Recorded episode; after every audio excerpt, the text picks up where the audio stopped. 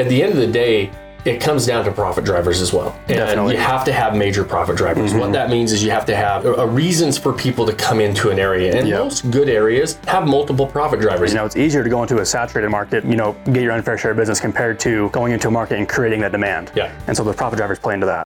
Hi, I'm Wyatt. And I'm Grace. And you're listening to Our Dad and your host of the Vacation Rental Revolution podcast. What's up, guys? Welcome to another episode of the Vacation Rental Revolution podcast. I'm your host, Shawn Moore, and I'm here with our acquisitions manager, Mr. Jaycob Payne. Thanks for joining me, brother. Of course, dude, I've been here two years waiting I know. First, first time on it. First time on the podcast. Old, old Jacob has to. He, he's uh, he's the kind of the brains and behind looking over all of the deals for our members. And so one of the things we have here at Vodyssey is we've got a mentorship coaching program. Part of that coaching program is teaching people how to underwrite these deals because.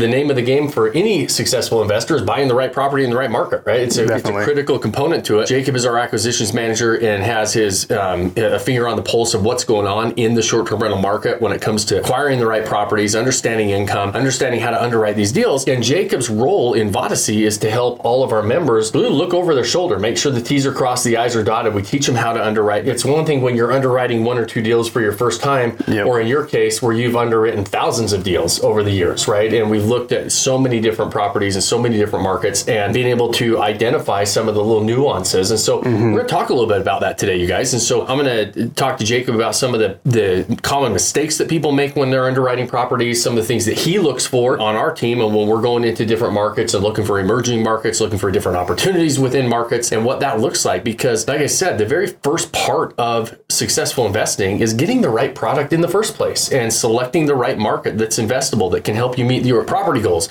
One of the things that I always say is one, you got to when you start anything, you got to identify your outcome and then you got to select a vehicle that can help you achieve that outcome. And selecting a vehicle is more than just going and buying a property. Like if we if you identify in our case short-term rentals, can't just go buy any short-term rental, right? I mean, Right. you, you've seen that so many times that some markets work, some markets don't work, some properties work, some some properties don't work. I always say there's good properties and bad properties in every market, but you know, there's a lot of different things to look at. So, what do you think some of the most common mistakes people make when they go into these markets? When they're starting to say, okay, I, I like short-term rentals, I want to go buy short-term rentals. What are some of the things that you see? that You're saying, okay, over and over, I notice that people are making this mistake or this assumption. Yeah, great question. It really comes down to knowing the numbers of the market, um, knowing that revenue range, right? So every market's going to have a low point and a high point. Each property's going to fall somewhere on that scale. The biggest mistake I see pe- people make is probably not knowing where to put the, each individual property, Yeah. not underwriting it correctly. The numbers aren't right. So um, typically it's usually higher, um, that are high on the estimate versus lower. And so really finding good comps in the market and knowing those numbers is number, number one mistake I see. Yeah, no, I, I- couldn't agree more. I always say, you know, one, we want the easy button in today's day and age, right? Mm-hmm. Right. And there's so many software tools that claim, hey, plug your address in, plug the market in, go ahead and I'll tell you how much revenue you're going to make. And I haven't seen a marketing Mm-hmm. Yeah. tool that actually gives them a, a decent range that's realistic, right? And Right. Mm-hmm. that range can be really, really wide. And I think that, I totally agree with you. Biggest misconceptions is, and it ends up being a mistake for a lot of new investors is that they dive into the game and they don't realize what that range is Right. first of all, and then mm-hmm. they don't realize how wide that range is, right? right. And certain things to do to get on top of that range or stay, Yeah. stay in the middle. I mean, Yeah. a lot of times, you know, we preach about having great photo shoots and great listings, stuff like that. People go in with a very average listing and just want to be at the very top one. That's not, not achievable. you're not going to happen, right? There's levers you have to pull. If you're not willing to pull those levers, Mm-hmm. Right. you're not going to raise on the price tiers within that market range, right? And so, and it makes it really difficult to underwrite if you're just saying, okay, I'm going to I'm going to pick somewhere in the middle of the market, or I'm going to go to these software tools, plug in my address, and take Mm-hmm. that number. If you don't know, like, what if they told you? Let, let's say the revenue range in a market is from 50,000 to 150,000. And that's Yeah. not unlikely in some Right, scenarios, right. Mm-hmm. right? That's a, and you're like, man, that's a $100,000 swing. Yeah, that's a big swing. So how are you accurately going to underwrite something if you don't even understand how to dial in where you're going to be on that Exactly. range? And let's say the software tool comes out and says, okay, you're going to be at ninety thousand dollars, Mm-hmm. and and you, you're like, okay, that sounds good. I can underwrite that, but you don't even know what it takes to be yeah, of that's above the mid scale. You know, you're kind of upscale, not quite at the top of the market, but you're above the average. Mm-hmm. Yeah. What does that take? Or Is the proximity correct? Is the experience you're selling correct? The software tools can't judge. They can judge proximity, Right. Because they can judge the location, because that's a static thing that, a software tool can judge. But that's it. There's way more things than just location that makes a difference on your revenue. It doesn't dive into any of the amenities, like experience you have to offer. So yeah, totally agree. Awesome. And so I, t- I totally agree. That's one of the biggest things that a lot of new investors and and seasoned investors really I mean, it's crazy how many people come to us and they own a lot of properties and they're fairly seasoned investors and they still miss that mark on, on Yep. the underwriting. What about markets? Are there are there markets that you guys that that and you guys being us Right. that we're looking at that you're excited about right now? Are there markets that you feel like are a little tougher? Mm-hmm. Um, what are some of the markets that you're finding that seem to be more investable than others right now? Mm-hmm. Yeah, so Intermountain West, where we live, you know, um, it's tough to cash flow right now. Appreciation the last couple years have gone through the roof. Not saying it's impossible, but definitely more of a challenge. So the eastern half of the U.S. is probably where, my, where I lean to right now. Where we own properties, you know, Georgia, North Carolina, Florida's always a hot spot. So kind of that eastern half is where I would point to. Yeah, because the and the reason for that is you guys listening. The reason for that is the ratio between mm-hmm. acquisition costs, because you're mentioning acquisition costs is so high, Right. versus the revenue they generate, right? Mm-hmm. In the beginning, we were talking about revenue, and we have to judge the investability based on that ratio, right? How much are we paying? How much can we make? And what does that look like? We want to pay low, make high. Yeah. Out west. Like you're saying, Intermountain West, you got a high acquisition cost versus the revenue that they generate. Not that they don't generate revenue, it's mm-hmm. just that ratio is Doesn't as up. favorable for us as investors. And Yep. so I, I like that. In Southeast is where we Yep. Mm-hmm. like the Southeast, the eastern part of the U.S. We're looking at some of the the college town markets. Right, yeah, those are really big right now. Mm-hmm. Yeah, um, and, and a lot of those are smaller markets. When Definitely. you when you look, I mean, you can invest in them. I mean, sub three hundred in a lot of these Yeah. Mm-hmm. college towns, right? In major colleges, and those are major profit drivers. Right. I mean, those college towns, like, you know, the big SEC schools, game days are huge out there, graduation, so many college related events that bring people to the market. So, yeah, those do really well. Yeah, good. There is one thing that can make or break your success with short term rentals, and that's your ability to provide your guests with an amazing night's rest. We all know how crucial a good night's sleep is for our guests, and that perfect night's sleep completely depends on your choice of mattresses. While that sounds simple, it can be an overwhelming decision to select the correct mattress for your vacation rentals. Well, I've got some fantastic news for you. We're taking all of the guesswork out of selecting the perfect mattress system. We've been testing and perfecting the perfect mattress program for over two years, and we've partnered with one of the top mattress manufacturers to bring you the customized Vodyssey sleep system. The best part is we've secured an exclusive deal that gives you a fantastic 55% off these amazing custom mattresses. Personally, I have these custom mattresses in every one of my short-term rentals, and the feedback has been incredible. We love them so much that we even got them in our own personal homes here in Utah. These mattresses are built to order, and they're going to ship to you within five to seven business days at the time of your order. This ensures that these mattresses are not sitting in a box and damaging the integrity of the mattress over time, which is what you will find in many big box stores. So visit VodysseySleepSystem.com and use the promo code PODCAST. It's all caps at checkout to get 55% off. That is your key to wholesale pricing on all the Vodyssey mattresses. Again, that's VodysseySleepSystem.com and use the code PODCAST, all caps at checkout. And the Vodyssey Sleep System, you guys, was built to help you elevate your short term rental guest experience, which is going to result in more money in your pocket. It combines unmatched comfort, personalized perfection, and top notch quality at ridiculously low prices. The deal is perfect for elevating the sleep experience for all of your guests in your short term rentals, as well as for the sleep for you and your family at home. So head over to VodysseySleepSystem.com, use the promo code PODCAST, all caps, to order yours today. Cheers, my friends. Are you uh, like when we're looking at some of these markets and you put it together and then we publish it and send it out kind of every quarter? We kind of Mm-hmm. Yeah. identify our top 10 markets and we try to do different price tiers, right? Right, We- right. When we're looking at it, we say, okay, let's let's look. You know, sub 300. Let's look through, you know, three to five, and then we'll look over five. Mm-hmm. Right. Um, for different people that are looking in different price tiers um, to, to find out the investability. But at the end of the day, it comes down to profit drivers as well. And Definitely. you have to have major profit drivers. What that means is you have to have uh, reasons for people to come into an area. And Yep. most good areas have multiple profit drivers. It doesn't mean that you don't have a target audience that's coming in for one profit, uh, profit driver, but Right. the, most of the major markets that have good investability, they have like even the college towns, they'll have the college stuff, but then they might have some state parks or they might have some other things that are going on. Yeah. I've heard you say in the past before, you know, it's easier to go into a saturated market, saturated, and mm-hmm. go, you know, get your unfair share of business compared to going into a market and creating that demand. Yeah. And so the profit drivers play into that. let's talk about saturation. Like Okay. When you're underwriting markets, when you're going through this, do you even look at saturation? Do you care? Do you is it even a factor when you're saying, okay, I, I want to be here, or I don't want to be here? What what is your uh, Honestly, I probably don't pay too much attention to it on the if it's on a higher side. So like Orlando, for example, thousands of properties. Um, You can still go in there and do okay. But if it's on the lower side, say there's a market that only has you know 10 active properties, it's harder to go in there and again create that demand. So I don't pay too much attention to it. I like those bigger markets. Yeah. So and and it's uh, interesting because that's the exact opposite of how most people feel. They feel Right. like, and I think that this is another one of those mistakes or misconceptions. They feel like that. Oh, this market's big. It's saturated. There's too much competition. Yep. I need to find these smaller markets with less competition. It's going to be easier for me to stand out. And that's not the case. Yeah. We, we know that not to, to not be true. For sure. Not saying those small markets can, are terrible investments. Some, sometimes they can go and still be really good. But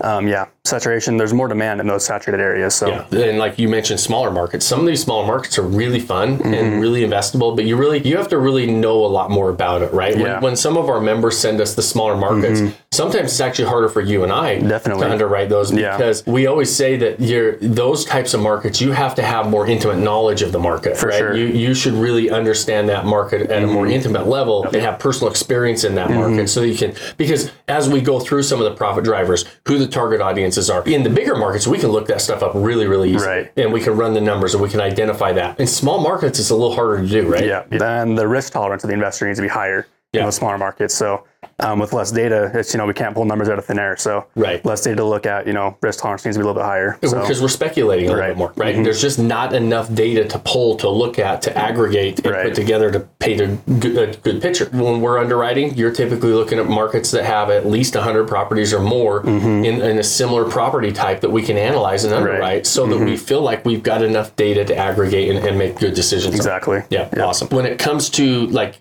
we talk about the importance of the market. We talk about the importance of the property. What do you? What is your opinion on proximity? It's obvious in a beach town, the top properties are going to be on the beach. In a Right. ski town, if you're skiing, ski out, right? But Right. you can still make money being off of the off the beaten path Sure. a little bit, right? Yeah. So, but how much you know? And and this is where it comes down to really understanding that revenue range. I think, Mm-hmm. and saying, okay, you know, I know this revenue range is here. You're not on the beach. Your proximity is not uh, on the ski hill or ski and ski out or wherever it is that, that is the the real great location in that market. Right. But your acquisition price price is going to be a lot Less. lower, and so if I know that revenue range, I'm saying, okay, I might I might be down a price tier or 2 Mm-hmm. because I'm not I'm not my proximity is not ideal, but I also paid less for it. Mm-hmm. And my revenue looks pretty good. There's many times where being a few rows off the beach Mm-hmm. because of how much less you pay can be even more investable than being on the beach. Yeah, definitely. And I think it kind of depends on the market. Like, Mm-hmm. for example, you mentioned ski towns. If you're more than 30 minutes away, it's hard to, you know, kind of say, hey, I'm close to the ski hill. No one's going to go ski for a full day Yeah. and drive 30 minutes home. But if you're on the beach, I think if you're a couple rows back, you know, still some good properties there. So I would say if you're sub 30 minutes away, you can still kind of market your property to that big attraction, you know? Right. And like you said, depending on the attraction, right? And the mm-hmm. same beaches, you, probably want to be within five minutes of the beach, Right. right? Ski hill, 30 minutes. It It's Yeah. wintertime, it's snowing, mm-hmm. people are like driving on snowy roads. They don't want to drive that far Right. in the mountains, Yeah. right? And a lot of people are not used to driving in those conditions. And so you have to really say, okay, you might think you're pretty close. But you're really not, right? Right. And so proximity is. I'm glad you brought that up. It's very dependent on the type of location you're in, the the profit driver that your the, the proximity is, right? Yeah. I've got a property in Destin. I'm a mm-hmm. block from the beach, but it, I can't walk there. Right. I have to drive around. I have to get in the mm-hmm. car. We have to, you know, we don't have good beach access because mm-hmm. right across the street from us is a major resort, Yeah. and they have all the beach access there. We have to go way down the road to the public beach access. So even though my proximity on a map looks really, really good, Right. and the and the software tools that I plugged in Right, the it would show you. Mm-hmm. they give me a false sense of how much money I'm going to make because of my proximity, and my Yeah. proximity is not that good. Yeah, that makes me think of another point too. You should probably never buy a property sight unseen. Yeah. For that example right there. Yeah. You know, if you say read the description, hey, I'm one block off the beach, you go, great, I'm just going to buy it and then go see it later. Yeah. you go and check that out beforehand. absolutely. What about regulations? Yeah, they're definitely getting a little more strict in certain areas. Um, I'd say the bigger cities um, are getting more regulated. For example, Nashville, I know, is getting pretty strict. They're always changing, so I'd always just recommend to stay up on them. That's the the key point there. They that, that seems like it's an ever changing world. Mm-hmm. Yeah, right? In the- definitely. The, the, the short term rental world. The last couple of years, we saw sweeping regulations hit the hit Mm-hmm. the short term rental world, and it's kind of it's kind of settled down a little bit. The last Yeah. few, you know, this we're we're rolling into 2024 now, and it seems to have settled down. It really Mm-hmm. 2022 2022, they really started mm. regulating things hard. You really have to watch it. I mean, it's, Yeah. and when we start underwriting properties, it's one of the very first things you're looking Exactly. at. Right? I mean, it's mm-hmm. not even, and I mean, before we even look if a property mm-hmm. or an area is investable, because there's always properties in all these markets that are really restricted, right? Right. You go into mm-hmm. you go into markets that you're not going to be able to operate as a short-term rental. We know you can't get a permit. There are properties on Airbnb. There's going to be properties Right. on the da- data tools showing income, which they do, but you're not going to be able to do it, or you're taking a risk. You might be shut down tomorrow. Exactly. And so it's the it's the very first thing that is Mm-hmm. overlooked on underwriting. Is, I mean, how many times do people get down the road and even even in our mentorship group, Right. they send us in properties. Mm-hmm. You're reviewing them. You're looking and saying, I don't. You, you- they can't operate as a short term rental here, right? Right. And so, which is why we like looking over everybody's shoulder mm-hmm. because they're things Exactly. that we're used to looking at just on a regular basis, mm-hmm. right? And- Right, and there's levels to the regulations too. I mean, you got HOA, check your city, your state. So there's different. There's a lot of due diligence to do, and that's why I think people kind of skip it sometimes. They do. It's a pain. And It is. It, really is a pain. There's not like a great spot that you can just go and find out whether you can Yeah. Mm-hmm. operate a short-term rental, right? You really have to dive into the county, the city, the HOA if you're a part of one, and there's a la- there's layers of rules and regulations that you're going to have to follow, and it, Yeah. and it, and it is a pain, but it's a necessary evil, and you either do it or you. You're, you're, I mean, you're just rolling the dice. Exactly. Mm-hmm. It's, it becomes a very risky proposition. So, you know, starting with the rules and regulations, looking at the acquisition cost versus the revenue potential uh, Mm-hmm. Right. Mm-hmm. ratio, right, to decide if something's investable, and then identifying your property goals. I mean, how Yep. many times when somebody's buying a property and you're looking at it, the very first thing you ask them, because I know we wrote the questions, Yeah. and, is what are your property goals, Right. Is Yeah. Mm-hmm. this going to be strictly an investment? What is the outcome you're after with this property? Are you going to use it personally? How much are you going to use it personally? Mm-hmm. Because that, that all affects the investability of, an, of a market. But a property for somebody could have a break even property in the ideal location for them and their family, and it's a lifestyle asset Right. that somebody else is paying for. That could be a great investment for them. For sure. And it might not be a great investment for the person who is looking more for, for the cash flow and they're not going to use the property. And so Mm-hmm. Yeah. it, it's really important also to, uh, to identify what those property goals are Right. and being really clear about it. Yeah, and then there's factors. I mean, say a property's not cash flowing, like you said, it could still be a great fit to their portfolio because the appreciation, tax benefits. So really identifying those is a major, you know, first step to do. everybody listening, not everybody's a Vodyssey member Mm-hmm. But it's, uh, and I know you're used to working just w- within our membership group Mm-hmm. and sending in these properties. But if you, if you're like, hey, listen, guys, you're listening to this, here's the takeaways I'd love you to get from this episode of understanding acquisition, how important it is. What are some of those things that we, I'm sure it's just a recap of what we talked Mm-hmm. Yeah, about. But definitely is. I mean, definitely understanding your underwriting, number one, knowing where your property's going to fall on that revenue range and knowing how to get that revenue range. So if you don't know how to get it, I mean, that's Yes. hard to take the next step. So understanding your underwriting, regulations is big. And then lastly, just your property goals. and, and I, I couldn't agree more.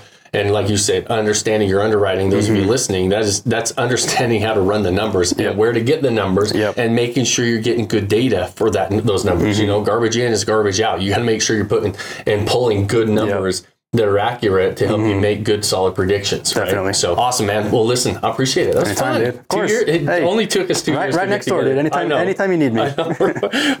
I know. We, we just we. I, I mean, you hear everyone. Yeah, I, I hear, I hear the podcast live. So exactly, exactly. Awesome, guys. Well, we're going to wrap it up today. I hope you got some value out of this. It is a very, very important topic for those of you buying properties. Is obviously understanding your numbers, acquiring the right properties, selecting the right locations to ultimately succeed with your investments in short-term rentals. And so we appreciate you joining us today. We know how valuable your time is, and as always, I love it when you spend it with us. I always ask you two favors at the end of every episode. The first one is if you got any value out of this, give us a thumbs up, like it, review it if you have more than 30 seconds on whatever platform you're listening or watching on. If you have somebody else in your world that would love listening to all things short-term rentals, share the show with them. We'd love to have and grow this audience, and that stuff does really help us, and we really appreciate it for those of you listening. And then that line, that final thing, and the last thing, and the most important thing that I ask you at the end of every episode is go pick that one thing you can do today, start building that life you don't want to take a vacation from. Cheers, my friends. Thanks for joining us on this episode of the Vacation Rental Revolution podcast. Share this with other people you think need to hear about it. And don't forget to subscribe and leave us a review.